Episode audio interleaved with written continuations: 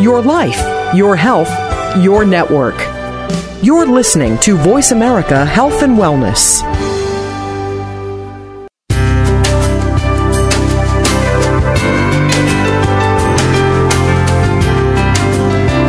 Good afternoon, and welcome to Frankly Speaking About Cancer with the Wellness Community. Your host is Kim Thiboldeaux, President and CEO of the Wellness Community. This hour is designed to inspire, inform, and to help you live better with cancer. Now, here's your host, Kim Thiboldeaux. Welcome to Frankly Speaking About Cancer with the Wellness Community, a new internet radio show that focuses on informing and inspiring people to live well with cancer. I'm Kim Thiboldeaux, President and CEO of the Wellness Community, an international nonprofit organization dedicated to providing support, education, and hope to people with cancer and their loved ones at over 100 locations worldwide and online at www.thewellnesscommunity.org. Before we begin today's topic, let's move to a segment we call Cancer in the News, which highlights the latest cancer headlines. I'm Bill Schaefer, and this is today's Cancer in the News. Women age 40 or older are encouraged to get mammograms every year or two in order to reduce their risk of death from breast cancer, yet many are still avoiding the screening. A new report recently revealed that mammography rates appear to be stabilizing or slightly declining after increasing for more than a decade. In 2005, 66.5% of women age 40 and older reported having a mammogram in the past two years versus 70.1% in the year 2000. While experts cannot pinpoint the exact reason for the plateau, they have developed several theories for the potential cause. Some believe that a 2002 study that tied hormone replacement therapy to an increased risk of breast cancer and heart disease is to blame. When women stop seeing their doctors to treat menopausal symptoms, they may have also stopped going for mammograms. Another possible cause is the current nationwide shortage of mammography technicians and qualified radiologists, in part due to lower reimbursement rates for the procedure. If a woman calls to make an appointment for a mammogram and has to wait a month or more, she may lose her motivation or opt out when the date finally rolls around. Insurance copays may be another reason. Even low copay amounts for mammograms can lead to a sharp decrease in breast cancer screening rates. In a review of more than 366,000 women between the ages of 65 and 69 who were in Medicare managed care plans, researchers found that biennial breast cancer screening rates were 8% to 11% lower in cost sharing plans. Still, another factor that might hold women back from getting a mammogram is the growing availability of genetic tests, one of which can tell whether or not a woman carries specific gene mutations associated with many cases of hereditary breast cancer. The concern is that if a woman receives negative test results without proper counseling, she might assume that she does not need to have regular mammograms anymore. But of the more than 192,000 American women who learn that they have breast cancer every year, only 5 to 10 percent of them have a hereditary hereditary form of the disease. And finally, then, there is a common reason that mammograms simply hurt and women prefer not to endure the discomfort. Experts say that if women are avoiding mammograms for any reason, there are certain things that they can do to make their experience more comfortable, such as asking for recommendations from friends to find out where they have had good mammography experiences, or bringing along a friend, which can make the appointment less stressful. Women can also seek out a center that uses digital mammography, which can cut down on the wait for results and lessen the likelihood that the patient will have to come back to have more pictures taken. If pain is a primary concern, women can ask if the center provides mammopads, soft, warm foam pads that attach to the compression plates, and request a technician who is particularly good at dealing with nervous patients.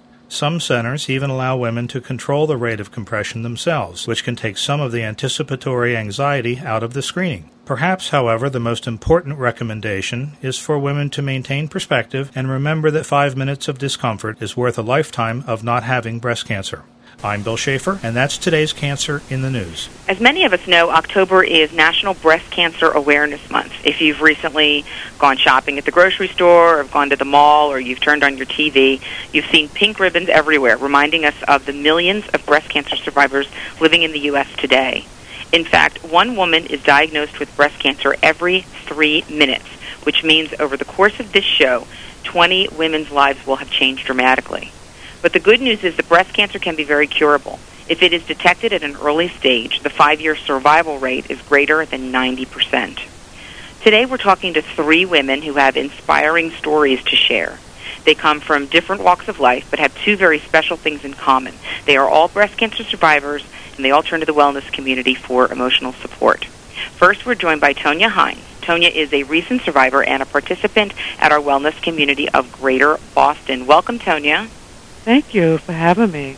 Uh, next, we have Mel Majoros. Mel is also a cancer survivor and became a wellness community online support group participant uh, when she was diagnosed. She is also the producer of the Vic McCarty radio show, which is broadcast in Petoskey, Michigan. Thanks for being here, Mel. Thank you, Kim. And last but certainly not least, we have Maria Padilla. Maria is a breast cancer survivor and a participant at our wellness community of, the, of San Francisco East Bay. Welcome, Maria. Thank you so much, Kim. So I want to thank the three of you for being with us today. We've got a lot to uh, talk about, so I just I just want to jump right in. Um, I want to go back to the day that each of you received your breast cancer diagnosis, and I'd like for you to tell me a little bit about sort of what happened, uh, you know, kind of what that was like for you, and, and how you really coped at that at that point of diagnosis. Um, Tonya, can I start with you? Sure. Um, I got my diagnosis um, October the fourth, two thousand and seven. I went in for a mammogram, mm-hmm. and I was turning 41, and my doctor had already given me the information when I had turned 40, but I procrastinated because, you know, you're so in in in our African American community, you hear about, you know, you have to have a lump, you have to have tumors, and I never had a lump, so I didn't feel I need to worry about anything. So I finally went in and um, had the mammogram. Didn't think anything of it because, mind you, I don't have a lump. Yeah. And they sent me a letter in the mail stating that I needed to come back because there was some shadow over my right breast. I Mm. went back in, and they took a lot of pictures of my right breast. And then she said to me, "Well, the doctor needs to talk to you." So after she said that to me, I was like, "Oh my goodness, Mm. I don't think this is going to be good news." Yeah. So he came in the room and he told me that um, there was some shadow over my right breast that he has suspicions that I might have breast cancer. And I looked at him, he looked at me, and I'm like, who is he talking to? Because he's not talking to me, you know. and you know, we we kept looking at each other, and Right. I said, so what what are you trying to say to me? You trying to tell me that uh, I have breast cancer? And he said, well, there's a possibility that Mm. you might have breast cancer. And I just automatically, I cried. I Mm. seen my funeral. I, I seen all everyone at my funeral, Mm. and he was like, "Wait a minute, just stop, okay?" And did So you think it couldn't have been you because you were so young, or because you didn't have any symptoms, or or why did you why did you think that it couldn't be you? I didn't think it could be me because I didn't have any symptoms. Um, I didn't have a lump because that's what they tell you you should look out for. That's Right. they they tell you that's what you should feel when you do a breast exam. hmm I didn't have that, you know, so I didn't think that I needed to worry about that, and it doesn't run in my family. So you didn't have anybody with breast cancer in your family No. either. Breast cancer does not run in my family. I'm the first one. Mm. Mm. I'm the first person in my family to be diagnosed with breast cancer. Wow. Devastating. So it really just hit you like a ton of bricks. Yes, it did. It did because I have two young. I have I have a son that just turned 17 Sunday, Mm. and then I my youngest son was 10 at that time. Wow. And I'm like saying, you know, what's going to happen to them? You know, I didn't know if what kind of cancer I had, if it had spread throughout my body. Yeah. I didn't have no idea what what was going on, but it, it was all like a dream. Yeah, yeah, just Oh, surreal. I Like you could- couldn't even you couldn't even think about the fact that this is happening to me. Absolutely not. A bad dream. Mel, Mel, will you take us back to that moment when you were diagnosed? Uh, yes, I actually found the lump myself in the beginning of September of last year, and um, I didn't have a doctor at the time, and I I work out a lot because I uh, play hockey in the wintertime, and uh, my trainer suggested I go to this doctor that uh, was very well respected and that I like, and I showed her the lump, and then I went to uh, a place to get the needle biopsy and all that kind of thing, and um, I was driving back from work, and uh, it was uh, like a, I think it was Tuesday, and I called the nurse and I said, "Well, uh, do you have the results of my biopsy?" And she goes, "No, not yet." And then two minutes later, the doctor called. She's like, "Oh, uh, so how soon can you get here?" And Mm. I can't really say what what exact thought went through my mind. Since this is, uh, you know, the FCC might be upset. I was like, "Oh no." um, and I and I drove there, and uh, you know, I was just like, I was just so upset. I mean, my I literally live like two minutes away from my doctor's office, but I just wanted to get, you know, the whole thing over with.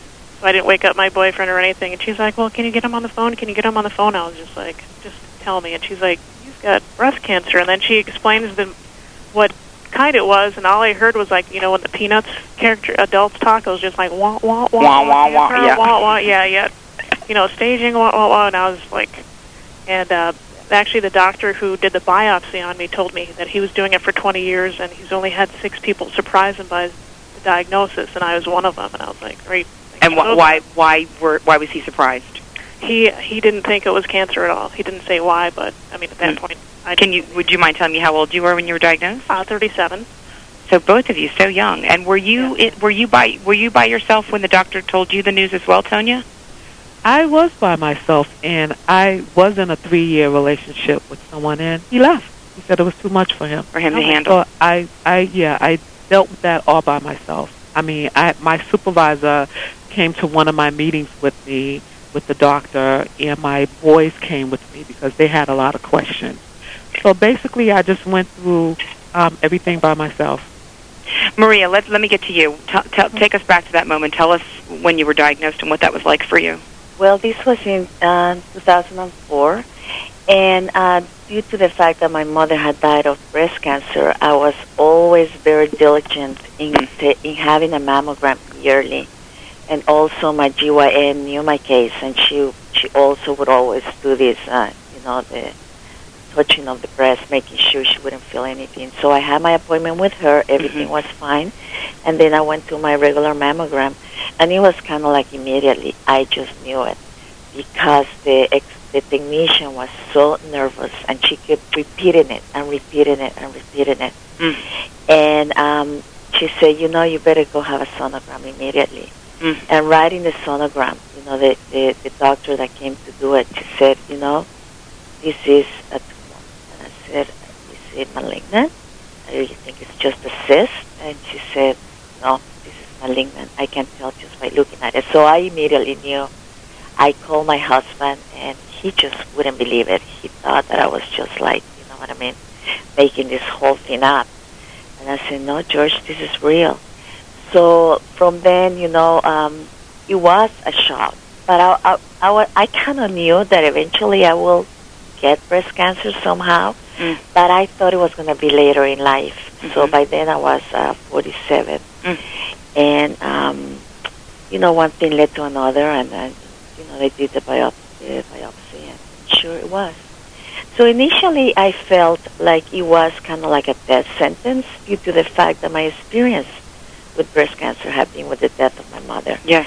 But I also had kept up all those years with medical advances. I always had breast cancer, you know, in the front of my mind. And I knew that my mother's disease was different. And I knew I was diagnosed in early stages, and I knew that I had a better prognosis. So I was optimistic about whatever it was coming. And did they find that the disease had spread? No, thank God. You Okay. know, when uh, once I, they did, uh, it, it hadn't gone into my um, lymph nodes. Mm-hmm. So I was very happy about it. So they were able to do surgery and treatment. They did. Uh huh. And and then and then uh, a lot of follow up. I imagine. Of course, You've been I quite still- diligent. Yeah, I still taking um, um, tamoxifen for five years, and uh, yeah, they keep me, you know, close watch. Are you are you all being closely watched, Tonya Mel as well? Absolutely. I'm actually still on uh, Herceptin right now. I finish at the end of the year, Okay. and I, I'm on tamoxifen as well. And Tonya. I am on something, but it's, it's a cousin of tamoxifen. Okay. But um, I didn't have to do radiation or chemo, but I did, you know, have reconstruction. I got uh, a tram flap. I didn't do the implant. I wanted a tram flap because I got a tummy tuck at the same time. That's So good for you. I went for the tummy tuck. well, there, But, um, has to be some benefit, right? yes, has has to be. So they caught it very early. I was Good. a zero and a one. Good, good. All right. Well, we are. Um, we're going to go to uh, quick break. We are talking today about breast cancer in honor of Breast Cancer uh, Awareness Month. We have uh, a great panel with us, and uh, we are going to take uh, a quick break and come back and, and continue this conversation about breast cancer.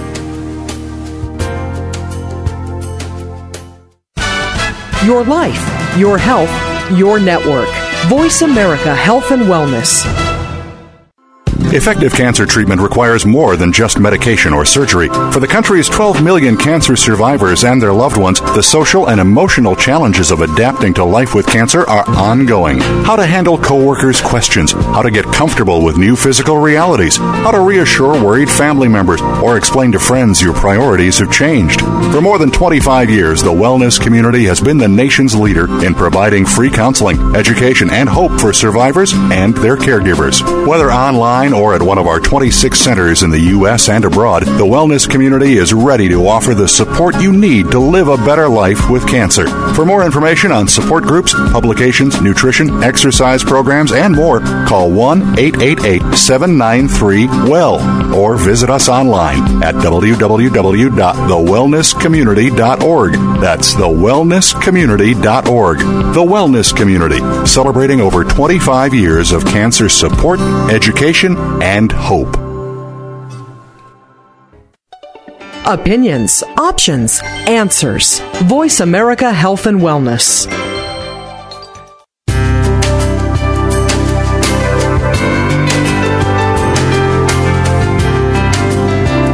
You're listening to Frankly Speaking About Cancer with the Wellness Community, an inspirational program offering the resources you need to live a better life with cancer. Now, here's your host, Kim Thiboldeaux, President and CEO of the Wellness Community. Welcome back to Frankly Speaking About Cancer. I'm Kim Thiboldeaux, and today, in honor of Breast Cancer Awareness Month, we're talking to three breast cancer survivors Maria Padilla, Tonya Hines, and Mel Majoros. We've just heard a little bit about what these women went through when they first received a diagnosis of breast cancer. Now, let's talk a little bit about after that initial sort of moment of shock, um, and you know, as you've all expressed, sort of a really emotional um, moment, and really just. Uh, pretty pretty challenging time in your lives. Um, I want to talk about sort of what the next steps were. I know that all of you found support and, and found ways to cope with the diagnosis and cope with the illness. I want to talk a little bit about that. Um, Tonya, you're a participant at our wellness community of Greater Boston. Yeah. Um, tell us, how did you find out about the wellness community, and why did you decide to, to get support? Why did you think it was the right thing for you? I found out about the wellness through um, a coworker of mine. Mm-hmm. Um, I told most of my family and, and my friends, you know, what I was going through. And um, he was like, well, there's a program here that provides services for women that are living with, you know, breast cancer survivors. Yeah. And I went down and I and I met with the lady, and um, she told me when they had the groups and the days and time, and I started going. Felt very comfortable. Um, I got the support that I needed because at the same time I was dealing with um, having the diagnosis of the breast cancer and my boyfriend leaving at the same time. So it was both of a whammy for me. And they had put it out to me as what do you need to deal with? The, the cancer, being a survivor, or um, the boyfriend leaving? And I decided I want to survive. Mm-hmm. And they gave me a lot of support around that. Um, one lady in my group is a 26 year um, breast cancer survivor. Mm. You know, I'm the youngest one in that group, and they just they showed me and taught me how to live life and not to be ashamed of being a breast cancer survivor and talk about it and how to empower other women that have getting a diagnosis or got a diagnosis that you can live with uh, being a breast cancer survivor. It's nothing to be ashamed of. But once I start going on Wednesdays and I start getting that support and, and my head start going up even more high and my chest start to come out even more, I was like, I'm mm. going to be fine. I'm a breast cancer survivor and there's nothing wrong with me. I just happen to be a woman that got diagnosed with breast cancer. So Tonya was part of it was really just connecting with those other women. It was the it was the the community in wellness community that that Yes. gave you that inspiration. Absolutely. It was just seeing these. Uh, I know I've had a lot of, uh, you know, I've traveled to all of our 26 wellness communities, and I've had a lot of folks say to me, "Hey, there's nothing, nothing more that a, that a person with cancer wants to see than a cancer survivor." You know, that's why they love coming into centers like the wellness community, where they can see other people. Like you said, you've met the woman who's a 26 year breast cancer survivor. So it's, uh, it's, it was that really that sense of community that got you through. yes, so much love in that group and so much hugs, you know, and and we just don't just talk about breast cancer. There's so much as being a woman and being a mother. There's so many uh, issues that we deal with, you know. So it was just so much love in that room. We have one man in there, Mhm. so you know we dote on him because he's the only guy in here. But you know, it's just you know the love that we get in there and that support that you get from the other women that have gone through some of the things that I was just now dealing with, Yeah. just to empower me, even to go out to listen to jazz on Tuesday night because they call me baby girl, and they go, baby girl, live, live your life, baby girl, and I'm like, okay, I'm gonna live my life, you know. Mm. Good for you. So it's it's it's a good support group. I love it. Oh, that's great. That's great. You know, Maria, you talked to us a little bit about losing your mother um, to breast cancer, and that you were really a, a caregiver for her until she until she passed away. Um, did, did being a caregiver help you decide to look for support as a patient? Did it help you get connected to a, a, a network of people in your community? Oh yes, absolutely yes. Um, we were living in Berkeley when my mother died, so I we didn't have a wellness community then uh, nearby. But um, I was living here in Concord. I was very lucky to find a wellness community center, and um, I never expected to become such an important part of my recovery. When I was diagnosed, um, and I still do, they have the the newly diagnosed breast cancer group and I just couldn't believe it. It was like God sent to me because I think I knew a lot about the disease, but it was amazing how much I learned from each of the participants. And I knew then that I was not alone and that this journey and this disease was just a little bump in my life and this was not going to be the end of my life. So um, thank God to, to, to the wellness community. I, I don't know if I would have survived my spirit like the way I did. I mean, everything came easy then. When I joined, I used to have hair, and there were other ones that didn't have hair. We were all going through the same, you know, the time of chemotherapy, radiation, and doctors came, nurses came. Oh, it was just wonderful. So you know, so we we obviously through the medicine, through the treatment, through you know, through battling the cancer, that's sort of the body part. And you talked about how you also have to tend to the the psychological, emotional, the spiritual part of who you are to get through this disease. it's- definitely. Yes, absolutely. Yeah, yeah, and that's so I much. of, can't imagine facing cancer, honestly, without a support group. You know, Yeah. that you can go and talk and learn and, and vent, you know, and all those emotions. you know, and I've heard folks say, you know what, I have a wonderful family, I have wonderful friends, Mhm. but they just don't understand it the same way They- that these other people know, understand it's it. like speaking a different language. Yeah. It's yeah, you're right. You love your your kids and your your husband, there's not the same. You know, they they don't understand. You or they don't know how to talk around you either. Right. You know, right. they think they Yeah, hear they cancer don't know what to automatically. say. They just think, oh, they don't know the right thing to say. exactly. Yeah, they don't know what to say. So, Mel, I know that um, that you you know you were really positive about your recovery, and you used really humor as one of the ways to cope with your uh, with your illness. I also know that you chose to join an online support group in our online community at the Wellness Community. What what uh, led you to that choice? Well, that's kind of ironic because since I am on the radio, um, I thought, it, you know, just being in a room full of people by myself, talking to them one on one, really made me kind of nervous. And hearing other people's stories, I thought I would be more emotional than I wanted to be because, I mean, obviously having breast cancer, you know, at first being diagnosed was just overwhelming and I just thought, well, if I see all these people going through what they're going through, I'm just going to freak out and leave the room and just hysterics. So I thought, well, online support group, at least I will be able to talk to people all over the country who, you know, they may or may not have breast cancer. They have all different kinds of cancer in the Right. actual support group that I'm on, but they've been they've gone through uh, what I've gone through, or even I don't want to say worse, but I mean different kinds of cancer, and you know they all know where you're coming from as far as the emotions, where you know your relatives not knowing what to say, or you know just sometimes you feel good, and other times you're just you don't want to talk to anybody.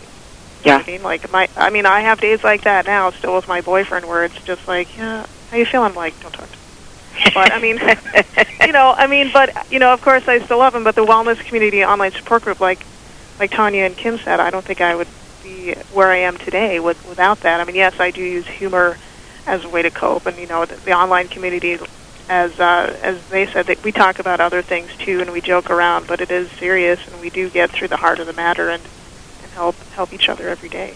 Yeah. You know, Tonya, you mentioned how you were, um, you know, once you were diagnosed, that your your um, your kids went to a couple of the appointments with you, and they kind of got involved in the process. Tell us about that for a minute. Well, I have my boys involved in basically everything that I do, and they needed to know what was going on because, you know, I'm their mother, and and without me, you know, I mean, I have family that can help them, but I felt they needed to go, so we went in, and you know, my youngest son had about 20 questions, Mm. and my my older son had about five. Yeah. you know. And and the every time I go see the doctor, she talks about my boys. She goes, "You have two wonderful boys," Mhm. and they wanted to know what was going to happen. My youngest son wanted to know because I had the cancer. Was he going to get cancer? Um, he wanted to know if I was going to pass away.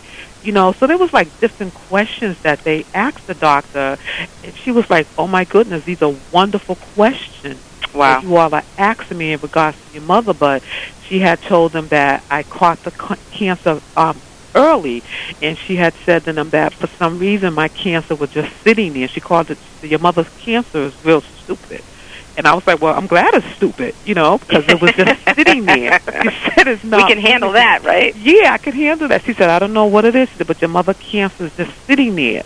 You know, she said it's not moving, but we have to go in and we have to do surgery and we have to remove your mother's breast because we she can't we can't save it. You know. Yeah. So I I just felt like they just needed to be a part of that because they needed to understand. You know, because they're going to get older and have girlfriends and wives, and Yes. they need to learn how to be supportive of their girlfriends and wife and not walk out on them when they go through something as tragic as this. Yeah. So you really chose to involve them in the discussion in the process, Absolutely. and and uh, you feel closer to them as a result of that. I feel very close to them because I went um, into family therapy with them, and uh, my older son was speaking, and and I was just like, "Wow, who's this kid?" You know. Wow. And then later on, I said to him, "I said I've always had respect for you. I said, but I have even more respect for you now. And what I and I will say about my boys, they they went shopping, they paid my bills, they cooked for me, they both got promoted. My son got promoted to the 11th grade. My baby got promoted to the 6th grade. Wow. You know, so they still were able to um, function, but it was hard for them.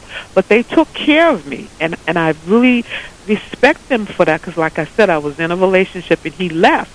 So my boys did everything, paid Wow. the bills, but my my older son got a little happy with my ATM card, so I had to like A little too much to freedom, give right? that back to me.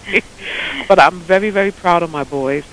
Well, that's great, Maria. We're going to go to a break in just a minute, but um, can you tell us a little bit about how your family was involved in your in your cancer experience? Um, yes, you know, um, we were all together when my mother was going through the Yeah. her deal, and then I did ask my husband. I said, you know, George, I think if that would happen to me, I think I will remove both breasts. Will that bother you? You know, by mm-hmm. then we were like in our early thirties, and he said, no, I think I, I think it's your body, and you should do what you have to do. So when it came my turn, I had already made my mind. If it ever happens, this is what I'm going to do. Yeah, yeah. So I did it. I did it for safety reasons, not because medically I needed it. And he was So- supportive of that. He was supported. All my brothers knew. My kids knew, and of course they wanted to see. You know, and Yeah. and they have seen me naked. Uh, they know how it is. All the scars that I have. Yeah. And you know, it's my trophy. It, it's my trophy in life. You know, I uh, you know it, it, it's it's it's tough, but uh, but I'm proud of it. You know. Yeah, absolutely. And, and so that yeah, they they've been with me and um and and they're there for me. And of course, uh, you know, my younger kid, are you gonna die? You know, you gotta be strong. And he's always now he's 20, and he really, it's always. Uh, you know, making sure that health-wise I'm okay. That Keeping I'm an eye on you. Yes, and he actually turned around through his behavior. You know, he was giving me a lot of teenage problems, and Yeah. immediately he turned around. And um, you know, I love them for that. That's great. We're going to take a quick break. Frankly speaking about cancer, we're talking about breast cancer today.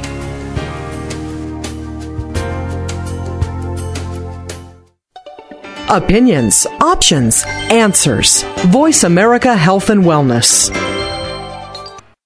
Effective cancer treatment requires more than just medication or surgery. For the country's 12 million cancer survivors and their loved ones, the social and emotional challenges of adapting to life with cancer are ongoing. How to handle coworkers' questions, how to get comfortable with new physical realities, how to reassure worried family members, or explain to friends your priorities have changed. For more than 25 years, the wellness community has been the nation's leader in providing free counseling, education, and hope for survivors and their caregivers. Whether online or at one of our 26 centers in the U.S. and abroad, the wellness community is ready to offer the support you need to live a better life with cancer. For more information on support groups, publications, nutrition, exercise programs, and more, call 1 888 793 WELL or visit us online at www.thewellnesscommunity.org. That's thewellnesscommunity.org. The Wellness Community, celebrating over 25 years of cancer support, education, and hope. Your life, your health, your network. This is Voice America Health and Wellness.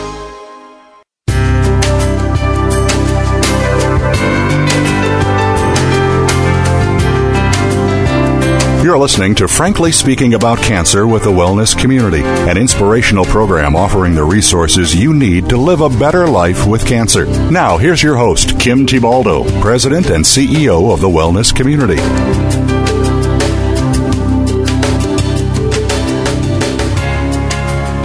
Welcome back to Frankly Speaking About Cancer. I'm Kim Thiboldeaux, and today we have three incredible breast cancer survivors here to share their stories. Mel Majoros, a Wellness Community online support group participant, Maria Padilla, a participant at the Wellness Community of San Francisco East Bay, and Tonya Hines, a participant at our Wellness Community in Greater Boston.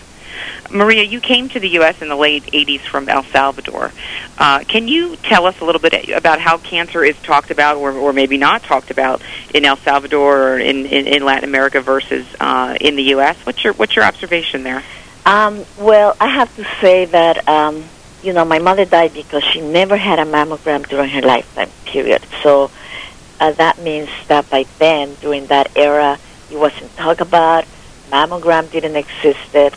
Um, but now it's it's just different, and and the good news is that I wa- I went to El Salvador last year during um, the month of October, and I was shocked to see that they were celebrating also um, the you know breast cancer awareness month. Wow! And I was invited to host a radio show, and well, it was a TV show, and to talk about my experience and I was just uh, you know amazed to see. So uh, yes, people now are talking about um, you know breast cancer uh, prevention and the disease. Yeah, and um, they are giving mammograms. Not they're not free yet, but uh, you know they they are available, and uh, there's a, a lot of push for that. And the only thing they don't have at all is support groups, unfortunately. But it's something that I'm thinking about that maybe I could come over there and, and somehow bring it up. Yeah. So yes, so I'm very pleased to see that um, it's no more a shame or a taboo to talk about cancer. You're really seeing a change. Oh yes, and become much time. more open. Big time. Big time. And how about how important is um, is the church or spirituality in the discussion around cancer? Uh, well, for me, it is very important, Mhm. and I think um, you know, you know, usually when something big like that happens, is that um, you you go back to your God and, and uh, you pray, you pray, you leave all your worries to Him, uh, with the hope that He will take care of it and uh, you know, and happen the best for you. So, Yeah. uh, yeah, it is a very Catholic country, and uh, and yes, uh, people go back to church. And and really tap their faith at that point. Of course. Yeah, yeah. Yes. Well, Mel, I know that you work in uh, in radio, and um, I'd love to hear from you. You know, you're probably more a little more acutely aware of some of uh, how breast cancer is kind of, discussed and covered in the media. I'd love to hear your your thoughts and observations on, on, on what you've seen about breast cancer in the media. Well, it's kind of funny because I was diagnosed uh, in September and my birthday is in October, so I actually had my surgery two days after my birthday. But you know, last year everything I saw was pink ribbon, and I was just like, you know, if I see that pink ribbon one more time, I think my head's going to explode. um, you know, everything was like cancer this and cancer that, and I was just like, I can't get away from it, blah blah blah. blah. But this year, um, you know, there is a lot of things I see on TV. A lot of the cable networks have special shows dedicated to uh, can- breast cancer awareness. They have uh, even even just regular TV shows like on I would say I think like uh, cable networks for women. I think Lifetime or Oxygen or whatever they are. They they have special movies dedicated to uh, cancer awareness and uh, cancer survivors. Yeah. Stories like that, and uh, my own story when I did it on the radio. Like I said, the whole online thing was good for me. It actually took me about six months to actually talk about it on the air because it was just so new to me, and I didn't know anyone who had cancer, didn't know anything about it. So I had to, you know, learn everything from, you know, help get help to get support from the online support groups and also learn about it myself and then I felt comfortable enough to talk about it and I have heard that people in the community have listened to me and they've I don't know I don't want to say been inspired but they you know at least they know well she's going through it she sounds fine on the air you know I Yeah. can do it too Yeah, yeah. And- You know, Mel, one thing I've heard some people say is that sometimes they feel like the media is almost too positive about breast cancer. That there's, we're, you know, we're still losing women to breast cancer, and that there are women who are battling metastatic disease and, um, you know, late stage disease, and that the messaging in October, and that it's all just very, very positive, and it's all about stories of survival and stories of, you know, and and um, are we allowing room for the conversation for these women who are maybe not surviving the disease? Well, I think we should allow stories like that. I mean, when when I did my little uh, bit on our show, I mean, I told everybody about what what was going on, and I blog about it too. It's like, okay, well, I've, you know, I don't, I had stage one, uh, grade three, so mine is is pretty aggressive, but it didn't spread. hmm But there's still that chance that, you know, it's a, it's uh, aggressive, and you know that there is stories of survival, but you know it could always come back. And I, I do think you're right. I do think we need to hear from the people who you know may necessarily not make it, but still have a positive outlook on life. Right, right. Um, uh, Tonya, I know that you work at the at the AIDS Action Committee of Massachusetts, and that, that the focus there is on the prevention, uh, improving lives of people infected with HIV and AIDS. So, being in sort of the healthcare world, when you were diagnosed, um, did working at a health organization impact how you co- coped with cancer? Do you think it influenced you or made you look at the disease differently? No, to be honest with you, because I've been living with the virus for 12 years. Mm-hmm. So um, living with the virus myself and then getting diagnosed with um, breast cancer Yeah. a year now, I had, al- I had already, um, what's the word for it? I had already been down this road of getting a diagnosis. Uh huh. Um, I got diagnosed when I was pregnant. Mm. And um, Wow. six days before I had my son, I found out I was living with the virus. Wow. and my son also has the virus. So getting the diagnosis of breast cancer, it it was uh, a whammy for me because I was like, here I go again. Yeah. Wait a minute. Yeah. But yes, person you know, there, God, right? what? No more. But you know, I've done so much in in my life. You know, living with the virus. I've done a film. I've done a video. I've been to Africa. Wow. You know, so um, I'm doing different things now in the breast cancer community. I did a poster. I'm speaking. I've done the walk. So um, just by getting this diagnosed, I'm helping other women because they see how I'm living with it and they see how I'm going on with my life. That I'm not letting it get me down. I'm not letting it get me depressed. I was depressed for a little while, and, and when everything that I went through, I was supposed to go through that. So right now, you know, I'm up and I'm running, and you know, I got my little tummy tuck, and I lost 30 pounds, and you can't tell me nothing. You're looking good. yes. So I'm just I'm living my life, but I'm speaking to women to let them know that it can happen, and you know you need to advocate for yourself, and you need to, you know, pay attention to your body, and you know, and what I say to the ladies, I just did an article in the, in the Banner. It's called the Boston Banner. I just did an article in that, and I share with the ladies. I didn't have a lump, so that is Yeah. That's my message to put out there to the ladies. You know, because African American women are dying. We're we're dying at a faster rate than any other culture, because you know we're so into that believing we're supposed to have a lump. Right. And I had a lot of calcium in my breast. And I thought calcium, oh, that's good. The doctor said, oh, no, no, no, no, no, that's not good. Not in your breast. So why do you So- think that that that that women that African American women oftentimes think that you have to have a lump? Is that what they're hearing in the community, or is that Oh, what? that's that's what we've been told, and that's Uh-huh. that's what's been told to feel for a lump. You know, when you do that breast exam, you know Right. that self breast exam. If you feel a lump, then you need to, you know, go to your doctor and talk to your doctor about feeling a lump. Right. And you know, and like I tell the ladies, I didn't have a lump. Right. And they're like, "You didn't?" I'm like, "No, I didn't have a lump, but I lost my right breast." Well, you know, all three of you were so young when you were diagnosed. I mean, the greatest risk factor for cancer is age. Yep. You know, and the three of you were really. I mean, you know, Mel, you were diagnosed before a woman's even told to get a mammogram. Exactly, and I think women should get mammograms earlier.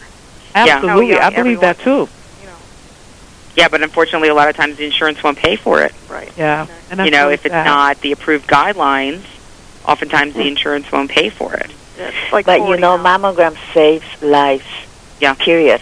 Yeah. You know, in my case, just like in Kim, I, n- I never had. I even the doctor couldn't Yeah. feel it. So, you know, mammogram is for an early stage. You know? Yeah. So it's an effective tool. So part of what we need to do is really get education out there about prevention, about screening, Yes. Exactly. about being educated. Tonya, you're talking about women really getting empowered, taking control of their own lives, They have, taking we control of their own health. We have to. We can't rely on other people. We can't be afraid to ask questions. We can't be afraid to stand up for ourselves because you know, you know, we're mothers, we're daughters, we're sisters, we're you know, we're we're, we're people that you know are trying to live a day to day life. So we need to we need to advocate for ourselves. It's, it's a definite must. So it's really about it's be getting educated. It's about getting the right information. It's about being empowered and advocating for yourself. And if you know, if you're at the doctor's office, bring someone with you because you might be just too in shock to know what's going on. They can You know- sit there and take notes or record the, you know, this The conversation. Conversation. Well, that's an, such an important point because you've all said sort of like, okay, wait a minute, you know, I got this news, I was slammed, I didn't even, I couldn't even hear what was said beyond, you know, you have cancer, and so to have somebody else in there for you, to have an advocate, somebody who's taking notes, helping you ask questions, helping you get focused and get centered, uh, is a, I think it's a critical piece of advice. When we come back, I'm going to ask all of you for for a little more advice on. Uh, uh, what we want to tell these women who are listening about uh, breast cancer. Uh, we're frankly speaking about cancer today. We're talking about breast cancer. October is Breast Cancer Awareness Month, and we will be right back after the break.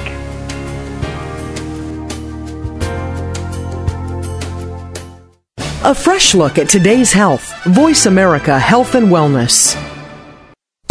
Holistic health and well-being covers many facets, including stress, time management, weight loss, cardiovascular training, and aging. And that's just to name a few. Your life without limits will help to sort it all out for you. Join host Joe Sardi and the top minds in holistic health and well-being for an educational and entertaining hour. Listen for Your Life Without Limits. Heard every Wednesday afternoon at 1 p.m. Pacific Time and 4 p.m. Eastern Time on the Voice America Health and Wellness Network. Network. Effective cancer treatment requires more than just medication or surgery. For the country's 12 million cancer survivors and their loved ones, the social and emotional challenges of adapting to life with cancer are ongoing. How to handle coworkers' questions, how to get comfortable with new physical realities, how to reassure worried family members, or explain to friends your priorities have changed. For more than 25 years, the wellness community has been the nation's leader in providing free counseling, education, and hope for survivors and their caregivers. Whether online or at one of our 26 centers in the U.S. and abroad, the wellness community is ready to offer the support you need to live a better life with cancer. For more information on support groups, publications, nutrition, exercise programs, and more, call 1 888 793 WELL or visit us online at www.thewellnesscommunity.org. That's thewellnesscommunity.org. The Wellness Community, celebrating over 25 years of cancer support, education, and hope. A fresh look at today's health. Voice America Health and Wellness.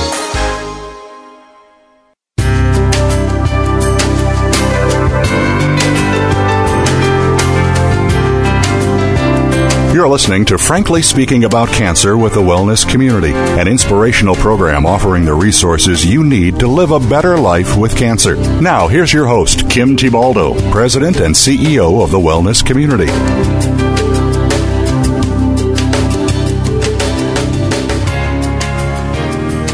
Welcome back to Frankly Speaking About Cancer. We've been having a very informative discussion with our three guests, Mel Majoros, Tonya Hines, and Maria Padilla. Uh, I think you've all given our audience a great sense of the kinds of uh, support available to women who've had breast cancer and really some of the uh, steps that you took to be educated, to be empowered, to really take care of your own uh, health and well-being.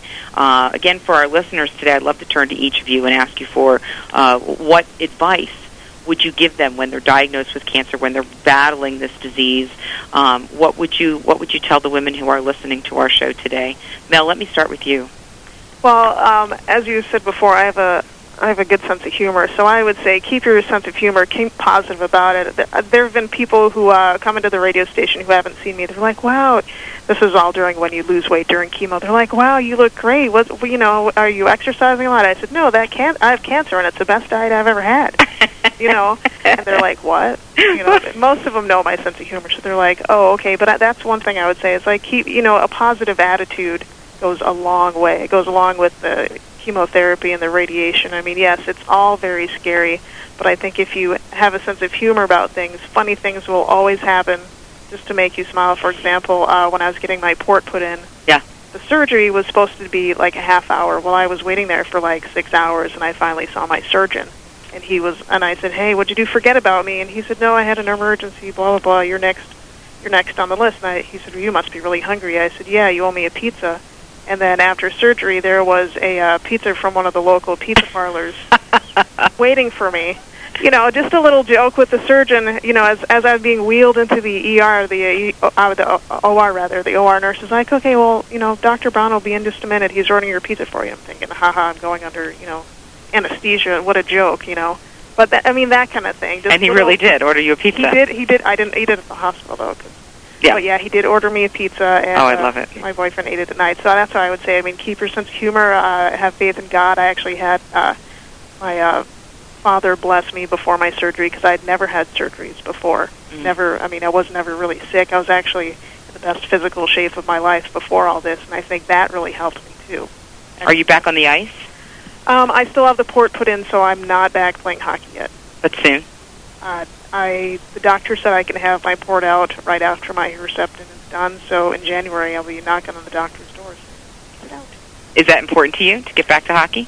It is important to me because it's it's kind of like getting back to what I was doing beforehand and exercising a lot. I mean, I've just had just being a cancer patient makes you really tired. All the drugs make you fatigued. So just being able to work out again is is really important to me because that's what I was doing beforehand, and it, so it'll feel a little bit like normal. Exactly, we'll get back yeah. to normal.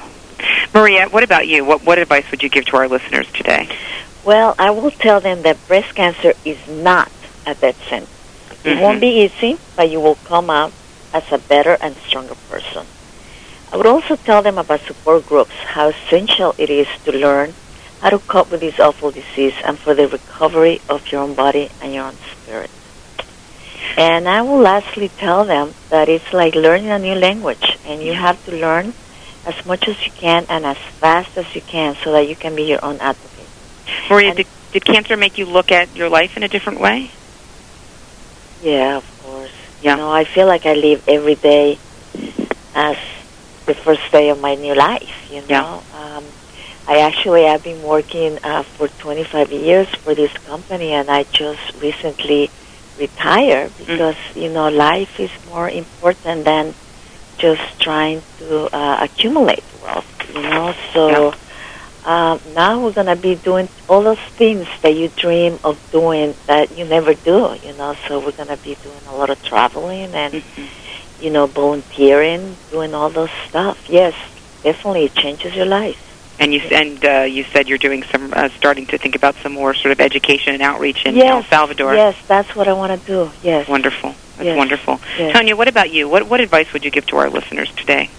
Well, I I would agree with um, Maria and Mel in spirituality, and also I would agree in having some laughter. Mm. You know, um, and cancer is not a death sentence. Yes. You know, a death threat you know, it's it's a part of a woman's journey that some women go through. You know, um, when you get a diagnosis with breast cancer and you go through the surgery and the chemo, you don't come back same person. You come back a different person. You know, I do different things now. You know, um, I have more fun now. I laugh much more now than I've done before. But just, you know, to take care of themselves, to love themselves, and don't miss disregard anything on their body parts. If there's something that doesn't look right or doesn't feel right, always talk about it. Get it checked out. You know, pay attention to it because it doesn't have a neon sign stating Right. that oh, cancer is right here. You know, so just, you know, enjoy life, you know, and don't Yeah. let the little things bother you. Yeah, just see the big picture Yeah, and enjoy every minute. Yeah.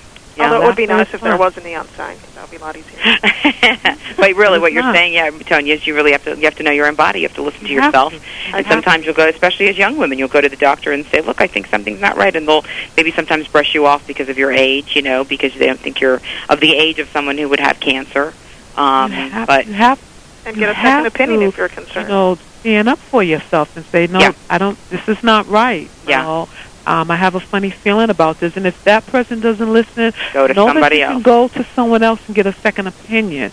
You know, because, you know, you have to, you know, we want to live and we want to live to see our kids grow up and grandbabies, you know, so we want to be around for a very long time, so we have to take care of ourselves.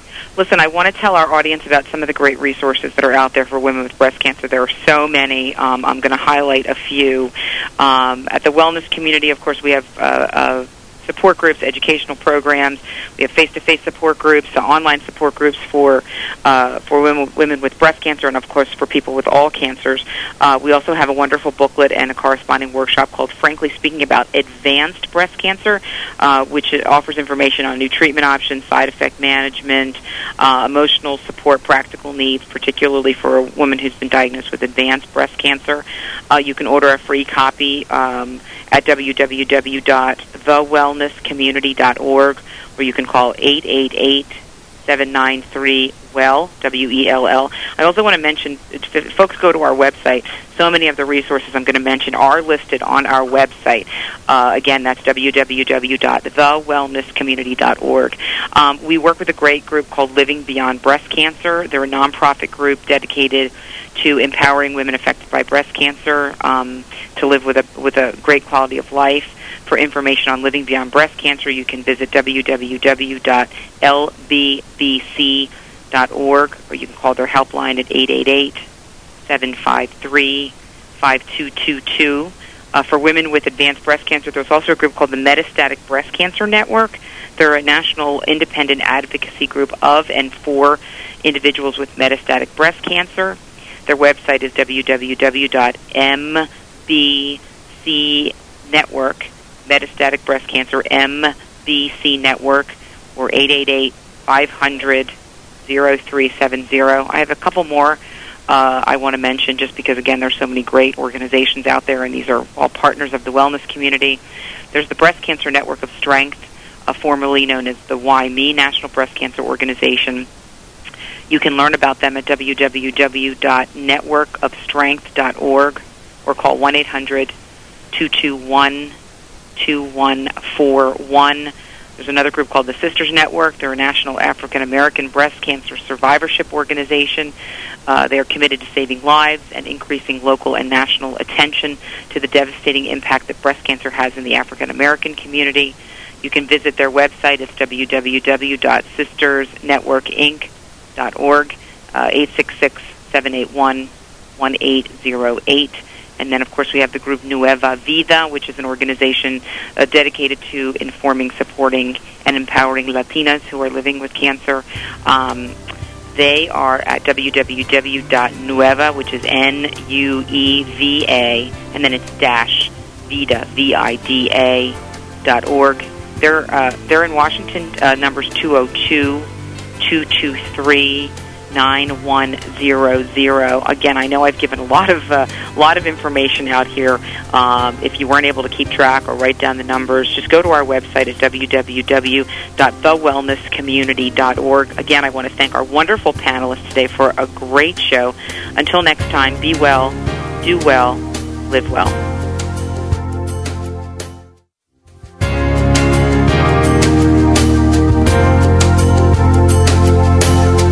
Thank you for joining us for Frankly Speaking About Cancer with your host, Kim Thiboldeaux. We're here for you every Tuesday afternoon at 1 p.m. Pacific Time and 4 p.m. Eastern Time on the Voice America Health and Wellness Network. In the meantime, stay connected online at thewellnesscommunity.org. That's thewellnesscommunity.org.